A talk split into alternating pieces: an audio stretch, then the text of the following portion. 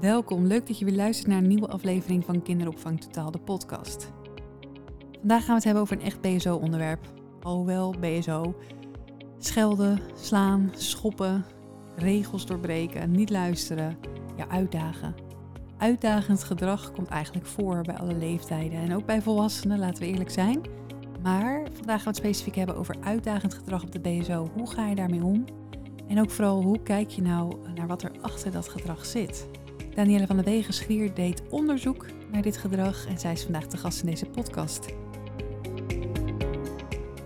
Welkom en leuk dat je weer luistert naar een nieuwe podcastaflevering van Kinderopvang Totaal. Vandaag zit ik hier met Danielle van der Wegen Schrier. Welkom Danielle. Uh, kun jij kort vertellen wie jij bent en wat je doet? Ja, ik ben dus inderdaad uh, Danielle van der Wegen. Ik ben, werk, ben werkzaam als intern begeleider kinderopvang bij Kinderopvang Zuid-Vlaanderen waar ik inmiddels uh, eh, 21 jaar bijna werkzaam ben. Uh, ja, begonnen als pedagogisch medewerker, uiteindelijk doorgegroeid naar pedagogisch coach en nu als intern begeleider kinderopvang. Kijk, dus echt een rot in het vak, kunnen we wel zeggen. Ja. Nou, leuk dat je er bent, want uh, nou ja, we hebben je natuurlijk niet zonder reden hier uitgenodigd. Uh, je hebt onderzoek gedaan naar externaliserend gedrag op de BSO, hele mond vol. En we hebben ook besloten om het vanaf nu uh, uitdagend gedrag eigenlijk op de BSO te noemen. Dat is net wat toegankelijker. Um, kun je daar iets over vertellen over dat onderzoek? Ja, voor mijn HBO-studie pedagogiek um, ja, is de bedoeling dat je onderzoek uh, doet. Wat mij eigenlijk was opgevallen als je gaat kijken naar allerlei onderzoeken die gedaan zijn of naar allerlei kwaliteitsverbeteringen in de kinderopvang, zie je dat er ontzettend veel aandacht wordt besteed terecht wel aan de eerste duizend dagen voor kinderen. Er is heel veel voor peuters uh, opgezet, maar ik ben echt een van origine een, een BSO'er. Um, en toen dacht ik, nou, maar bij de BSO lopen we ook best wel tegen een aantal zaken aan. Met name als het gaat over, ja, dat moeilijke woord inderdaad, externaliserend gedrag. Dus eigenlijk al het gedrag wat naar buiten gekeerd is. Om dat wat toegankelijker te noemen, heb ik daarvoor gekozen om dat uitdagend gedrag te noemen. Omdat dat ook is wat er gebeurt op dat moment. Je wordt eigenlijk als pedagogisch medewerker uitgedaagd. Het kind um, uh, laat gedrag zien wat bij jou een bepaalde prikkel uh, veroorzaakt, uh, waar, waar je iets mee moet. Dus het is ook echt gedrag wat dus gericht is op die PM'er? Of meer dat je daar als pedagogisch medewerker ja, door geprikkeld wordt, door geraakt wordt? Ja, het, kan, het is beide. Dus het kan zijn van kinderen naar kinderen, maar het kan ook zijn dat het kind op zichzelf een bepaald gedrag laat zien. En maar ook je... dat het op jou gericht is, ja. ja. Ja, en kun je voorbeelden noemen van dat gedrag? Wat is nou typisch uitdagend gedrag? ja, dat kan zeker. Um, bijvoorbeeld als kinderen heel goed weten wat de regels zijn en er bewust voor kiezen ze niet op te volgen. Bijvoorbeeld um, als we aan tafel fruit eten, dan zitten we op ons billen bijvoorbeeld. Um, als je, de, de kinderen ken je heel goed. Als je weet dat een kind dat eigenlijk vijf minuutjes vol zou moeten kunnen houden, maar er toch steeds voor kiest en naar jou kijkt om op te staan, om rond te lopen, eigenlijk echt letterlijk jouw gezag ondermijnen. Dat is wat ze eigenlijk uh, dan doen. En dat komt dan voort uit een bepaalde behoefte. Maar wat je ook ziet, uh, bijvoorbeeld is als we pedagogisch medewerkers laten schrijven van nou, waar denk je dan aan bij uitdagend of verstorend gedrag? Um, dat kinderen een grote mond hebben, dat ze opzettelijk niet luisteren. Um, maar ook wel dat ze fysiek kunnen worden naar andere kinderen of naar jou als pedagogisch medewerker. Maar voornamelijk verbaal, dus echt uh, ja, groot of grof in de mond zijn, echt uitdagen. Ja, uitdagen in gedrag, dus echt in woorden of uh, uh, niet Ook doen. Een, een reactie bijna uitdagen bij jou, hè? Een reactie triggeren ja, ja. bij degene die erbij staat of ja. die verantwoordelijk is op dat moment voor de kinderen. Ja, maar ook wel onder kinderen. Hè? Dus dan ook elkaar uitdagen. Ja, echt elkaar uh, uitdagen. Steeds zoeken naar die grens. Of juist de andere kant, dat je als je een activiteit aanbiedt of um, iets wat heel normaal is, een dagstructuur. Bijvoorbeeld fruit eten of uh, gewoon lunchen. Dat ze uh, dan zich zo terugtrekken of zeggen, nou dat boeit me echt helemaal niks. Daar ga ik echt niet aan meedoen. Ja. Daar ga ik echt niet aan meedoen. Een soort ook een beetje blokkerend gedrag eigenlijk. Ja, dat is een... jij wil dit, ga ik zeker niet doen. Nee, nee, nee. Je kunt alles van me vragen, maar dit niet. En wat voor effect, dat heb je natuurlijk ook onderzoek naar gedaan, ja. heeft, heeft dit gedrag op de pedagogisch medewerker? Ja, uh, het zorgt er wel voor dat pedagogische medewerkers van alles gaan proberen om dat kind er toch bij te betrekken of om, om, om ze toch te laten doen, uh, mee, mee, te laten doen in die groep. Het geeft ook een gevoel van machteloosheid. Hè? Want je wil heel graag dat het kind onderdeel van die groep is. Dat het een fijne tijd is voor die kinderen op die BSO. En als je, dat, als je dan van alles uit de kast trekt om dat voor elkaar te krijgen en het lukt je niet, uh, of onvoldoende, dan geeft dat wel een gevoel van machteloosheid. En dat je dan denkt, ja, ik weet het, ik weet het gewoon eigenlijk niet meer. En dan gaan ze wel proberen door straffen en belonen, maar misschien wel wat meer op straffen. Want je gaat op een gegeven ogenblik wel op zoek naar... Um, een soort die regie weer terugkrijgen, die macht weer terugpakken. Ja, ja. ja. En dan, ja, dat kan dus een tegenstrijdige werking hebben. Ja. Waardoor het, ja. En je, schreef ook in, jouw uh, in jouw onderzoek dat een pedagogisch medewerker wel zo'n drie, tenminste hebben de pedagogisch medewerkers bij uh, kinderopvang Zeels Vlaanderen, waar jij werkt, dat die wel drie tot vier keer per week te maken krijgen met dit gedrag. Ja. Dat is best wel veel. Ja, ja dat, dat vond ik ook heel erg um, opvallend.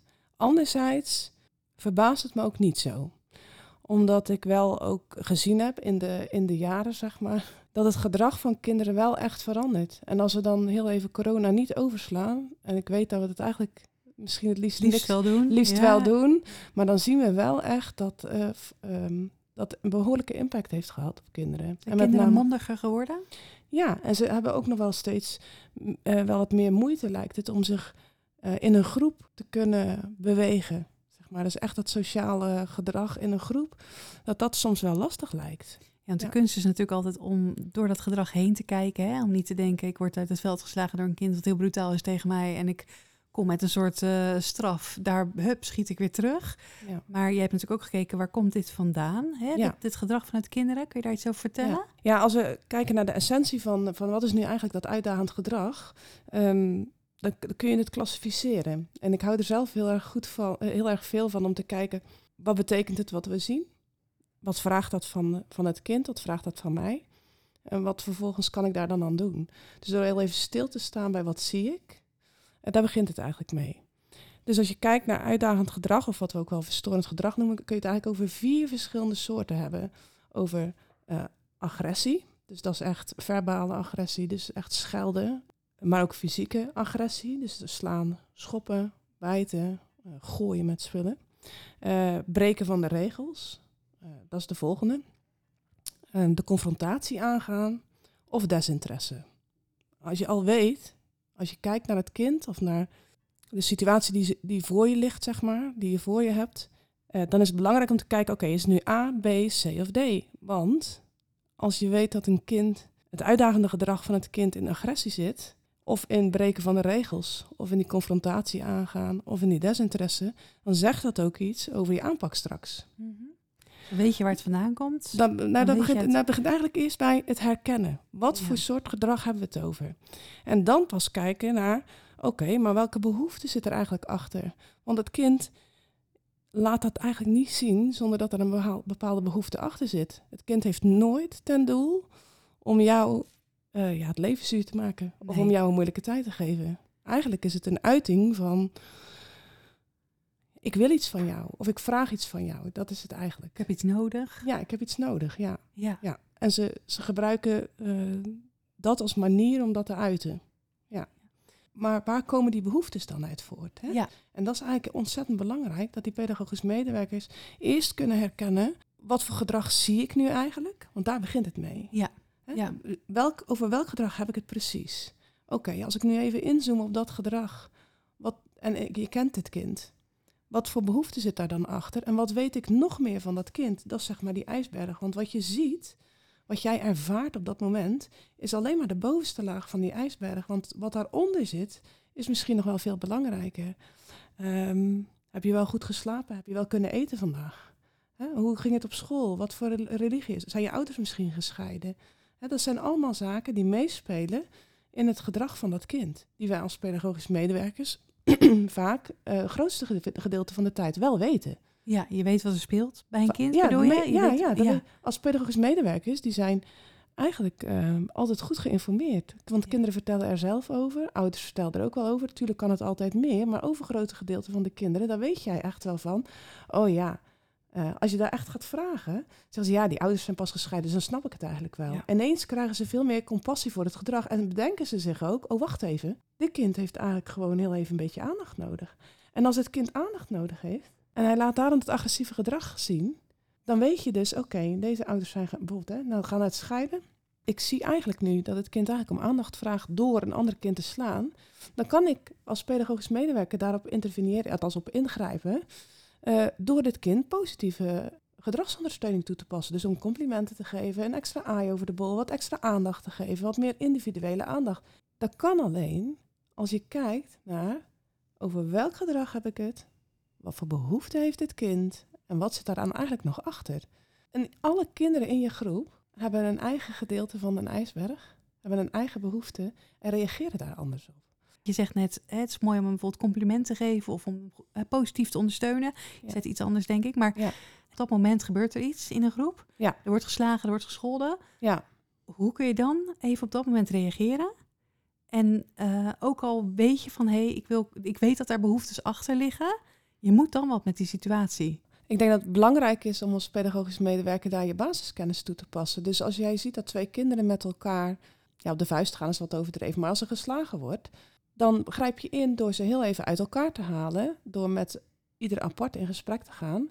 Daarna breng je ze samen en ondersteun je het gesprek wat zij samen voeren over wat was de aanleiding eh, eh, om te gaan slaan. Eh, waar, wil je, waar wil je heen? Wat doet dat met jou? En wat doet dat met de ander? En dan kom je uiteindelijk daar samen tot een compromis. Dat is eigenlijk iets wat we als pedagogisch medewerker allemaal in onze rugzak hebben zitten. Dus dat is niet anders van andere momenten. Het is heel belangrijk, juist om deze skills in te zetten, maar al van tevoren. Dus als jij van tevoren weet, ik heb vandaag deze kinderen in mijn groep. Bij Jantje of bij Pietje of bij wie dan ook. Daar is van alles aan de hand. Goh, gisteren zag ik toch wel dat ik denk, nou, hij vraagt wat aandacht, een behoefte. Vind ik logisch, want in de thuissituatie is er het volgende volgende aan de hand. Als ik hem vandaag wat extra, eh, een extra aai over zijn bol geef of hem een wat extra aandacht geef, dan bijvoorbeeld vandaag mag hij met het fruit rond of het water uitdelen. Ehm, dan voelt dat kind zich gezien en gehoord, waardoor er uiteindelijk mogelijk geen incident rondom slaan hoeft te ontstaan. Dat allemaal samen eh, gezegd, eh, is het heel erg belangrijk om eh, met je team in gesprek en een gesprek daarover te voeren. Welke kinderen hebben wij vandaag? Niet alleen maar wie, welke kinderen hebben wij vandaag? Wat zijn de behoeftes van deze kinderen? Want daar kun je je aanbod op aanpassen. Als jij namelijk weet dat een kind, eh, een van de behoeftes van een kind is om falen te vermijden, ehm, of om, om die niet tegen zijn verlies kan, is het dan slim om een activiteit in te zetten waarin het juist om winst en verlies gaat? Nee, dan is het juist verstandiger om te kijken naar samenwerkingsspellen. Dan haal je een hele hoop van de triggers al eruit van tevoren. Dat start met te weten welke kinderen heb ik in mijn groep en het gesprek daarover te voeren met je collega's. Welk kind is dit? Wat zit daarachter? En wat neemt hij allemaal mee in die rugzak van thuis? Eh, en van de omgeving van school? In welke groep komt hij dan?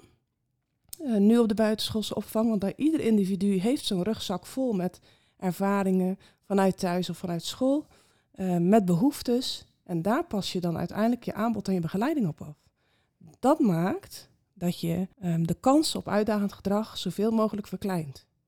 Is daar tijd voor überhaupt, zit ik dan te denken? Hè? Voor, kan je elke dag dat gesprek voeren met je collega's? Die voorbereiding treffen? Ja, dat is een goede vraag. Hè? Ehm, ik denk wel dat het heel erg belangrijk is. Kijk, een hele hoop van deze kinderen, pedagogisch, veel pedagogische medewerkers, werken vaak op eenzelfde vestiging. Natuurlijk heb je een hele eh, grote aantal toppers die eh, eh, zich flexibel inzetten en openstaande diensten komen invullen. Dat vind ik zowaar nog veel kunstiger, want die moeten iedere keer met die nieuwe groep overweg. Maar je leert een kind kennen. Je doet als het goed is een welkomstgesprek. Tenminste, bij ons werkt dat zo. Kinderen mogen komen wennen. Investeer dan ook in het echt leren kennen van dit kind. Maak contact met die ouder. Weet wat er speelt. Want dan heb je namelijk eh, die ijsberg waar ik het zojuist over had. Dan weet je het grootste gedeelte wat onder water zit. Dus niet het gedrag wat wij zien, maar alles wat daaronder zit, daar heb je dan al kennis van. Ja. Natuurlijk kan het best zo zijn dat een ouder nog niet heeft ver- ver- vermeld van nou, zit het tegen een scheiding aan, bijvoorbeeld. En dat je wel al wat merkt bij dat kind. En kinderen zijn natuurlijk eerlijk, dat zei je net ook al. Hè? Die zijn zelf Ja. vaak al heel openhartig. Tenminste, Ja. als ze zich veilig voelen. Ja. Dus ja, ook, ook daar je hoe noem je dat, je tentakels al uit hebben staan van hé, hey, uh, je voelsprieten. Van wat gebeurt er ook met, met een kind? Uh, waar heeft hij het over? Waar is hij mee bezig? Ja, en dat, de, dus een kind groeit met je, ja, groeit mee met het kind eigenlijk. Um, dus heb je het er dan over? Nou, er zijn vaste momenten op de dag waarmee je gaat starten. De kinderen komen uit school. Uh, dan begint ook al met te weten wat er op die dag op school gebeurd is. Vraag bij die kinderen, hoe was je schooldag? Als je het niet al aan de uitdrukking in het gezicht hebt gezien. Um, dus gebruik ook die momenten dat je even met elkaar uh, een crackermoment is tegenwoordig uh, groentemoment. Ja. Dat je even met elkaar uh, ook, of dat je even een kind ook kan spreken waarvan je denkt, hé, hey, daar is misschien. Ja. En natuurlijk is, er zijn er wel ook momenten in je team, in ieder geval bij, wij gebruiken dat wel, waarin je kindbespreking doet en in een teamoverleg. Dan kun je ook nog steeds hebben over speciale situaties bij kinderen. En als het nodig is, um, denk ik dat je dat altijd moet doen. Ook de, tussendoor, de tussendoormomenten. Dus uh, als, op het moment dat je een overgangsmoment hebt tussen de ene activiteit en de andere activiteit, uh, of het ene dagmoment en het andere dagmoment, je kunt, als het goed is, um, wel een moment creëren met je collega waarin je even kunt overleggen. Goh, ik merk dat en dat vandaag. Ik ga in de overdracht schrijven of in het kinddossier iets noteren daarover. Lees dat heel even. Ja. En ik denk dat het wel heel belangrijk is. En vooral bij teamoverleggen ook. Welke kinderen hebben in onze groep? Want dat vraagt echt iets van je afstemming in je themaplanning. Ja. In, je dag, in, je, in je dagprogramma. De vraag is wel, maken we een dagprogramma met dingen die wij denken dat de kinderen leuk vinden? Of activiteiten die bijdragen aan de behoeftes van de kinderen en wat zij vragen op dat moment? Dus vraagt wel een stukje inzet in hè, ook eventueel je eigen planning overboord gooien, maar kijken wat is er nodig, daarop anticiperen om ook dit soort, ja, ik wil niet zeggen gedragingen, maar om dat misschien ook te voorkomen of in elk geval voor te zijn. Ja, uitingen van behoeftes die, die, je, die je eigenlijk al uh, aan de voorkant zou kunnen uh, beïnvloeden. Door ja. te kijken, joh, deze week ontvangen wij deze kinderen, daar zijn dat en dat aan de hand dan ga ik uh, die en die activiteit op die dag inzetten in plaats van op die dag. Want het zou zomaar kunnen zijn dat dit kind, of die twee kinderen, of die drie kinderen, maakt me niet uit hoeveel, dat winst- en verliesspelletje niet aan kunnen. Omdat ze er alles aan zullen doen om niet te verliezen. Wat vervolgens effecten heeft op de welzijn van een groep kinderen of de hele groep. Ja, ja. En dus het begint echt bij bewust worden. Wat voor kinderen heb ik? Ja, precies. En je zei net ook van dat is ook een skill die je als pedagogisch medewerker hebt. Ja. Um, ik kan me ook voorstellen dat niet iedereen dit van nature, hè, stel je voor je hebt je dag niet, je bent zelf moe en een kind triggert jou enorm of die is jou aan het uitdagen en je valt dat misschien heel persoonlijk op op dat moment. Je denkt, nou volgens mij heeft hij vandaag echt wel wat tegen mij. Ja. Um, ik kan me voorstellen van is hier genoeg kennis over bij de pedagogisch medewerkers om hier ook altijd goed op te kunnen reageren? Want dat moet je natuurlijk wel je moet wel begrijpen hoe het werkt. Ik bedoel, ja, niet, niet iedereen zal daar even rustig op kunnen reageren of kunnen denken van, oh ja, dit is natuurlijk een van die uh, behoeftes van het kind, wordt hier geuit. Ik kan voorstellen van, is daar wel genoeg aandacht voor, bijvoorbeeld ook tijdens opleidingen? Um, ja, dat, dat, is een heel interessante vraag, want uh, daar heb ik mezelf natuurlijk ook wel afgevraagd. Van hoe, hoe, um, hoe, kon, hoe kan het zijn dat de ene, voor de ene pedagogisch medewerker het heel natuurlijk gaat en voor de andere pedagogisch medewerker eigenlijk helemaal niet? Misschien ook je eigen rugzakje, je eigen ervaringen die je meeneemt daarin en hoe je reageert op iets wat jou triggert. Ja, ik denk wel dat dat inderdaad zo is. Maar eh, eh dan moet ik altijd terugdenken aan een uh, lezing van Steven Pont die we hebben gehad. Um, ja, dat klopt. Jouw eigen rugzakje, rugzakje maakt jou wie je bent. Maar jij bent daar wel een professional. En op het moment dat jij, natuurlijk kan het best zo zijn dat jij um, door omstandigheden je dag niet hebt, dan is het wel de vraag uh, in hoeverre uh, mag dit invloed hebben op de groep? Uh, of in hoeverre laat jij dat invloed hebben op die groep? En B, dan valt of staat het ook weer met je team. Als jij vertrouwen hebt in je collega's, dan kun je ook aangeven bij je collega, joh, ik merk dit aan mezelf. Neem jij dit van mij heel even over? Want ik kan het nu even niet. Als je voelt dat je niet meer goed kan reageren. Of ja, iets, ja, ja, ja. Dus dat vraagt ook wel een stukje um, zelfreflectie, denk ik. Ja. Het lijkt ja. me niet makkelijk. Ik ben zelf nee. natuurlijk geen pedagogisch medewerker. Nee. Maar het lijkt me niet makkelijk dat je altijd uh, ook nog uh, vanuit een hele grote verantwoording aan het werk bent. Ja. Voor dat kind, voor die opvoeding, voor die pedagogiek. Ja. Voor hey, ja, de kans om het daar goed te moeten doen of willen doen. En, dat, en ook altijd jezelf als mens bij je hebben. En inderdaad je dag eens niet hebben. En hoe ga je daar dan mee om? Om dat uh, ja, in goede banen te leiden. Zonder dat een kind daar inderdaad uh, door beïnvloed wordt. Dat klopt. En dat is ook echt een hele uitdaging. En dat, dat zien we natuurlijk ook in de praktijk wel. Ik denk wel dat het heel belangrijk is dat je, dat je steeds kijkt, oké, um, met je team ook. Kijk, wat, wat, we, wel, wat we wel zien als uh, het team van intern begeleiders of, of pedagogisch coaches is signalen als het gaat om, om bijvoorbeeld uitdagend gedrag. Uh, uh, dit kind slaat altijd dat andere kind.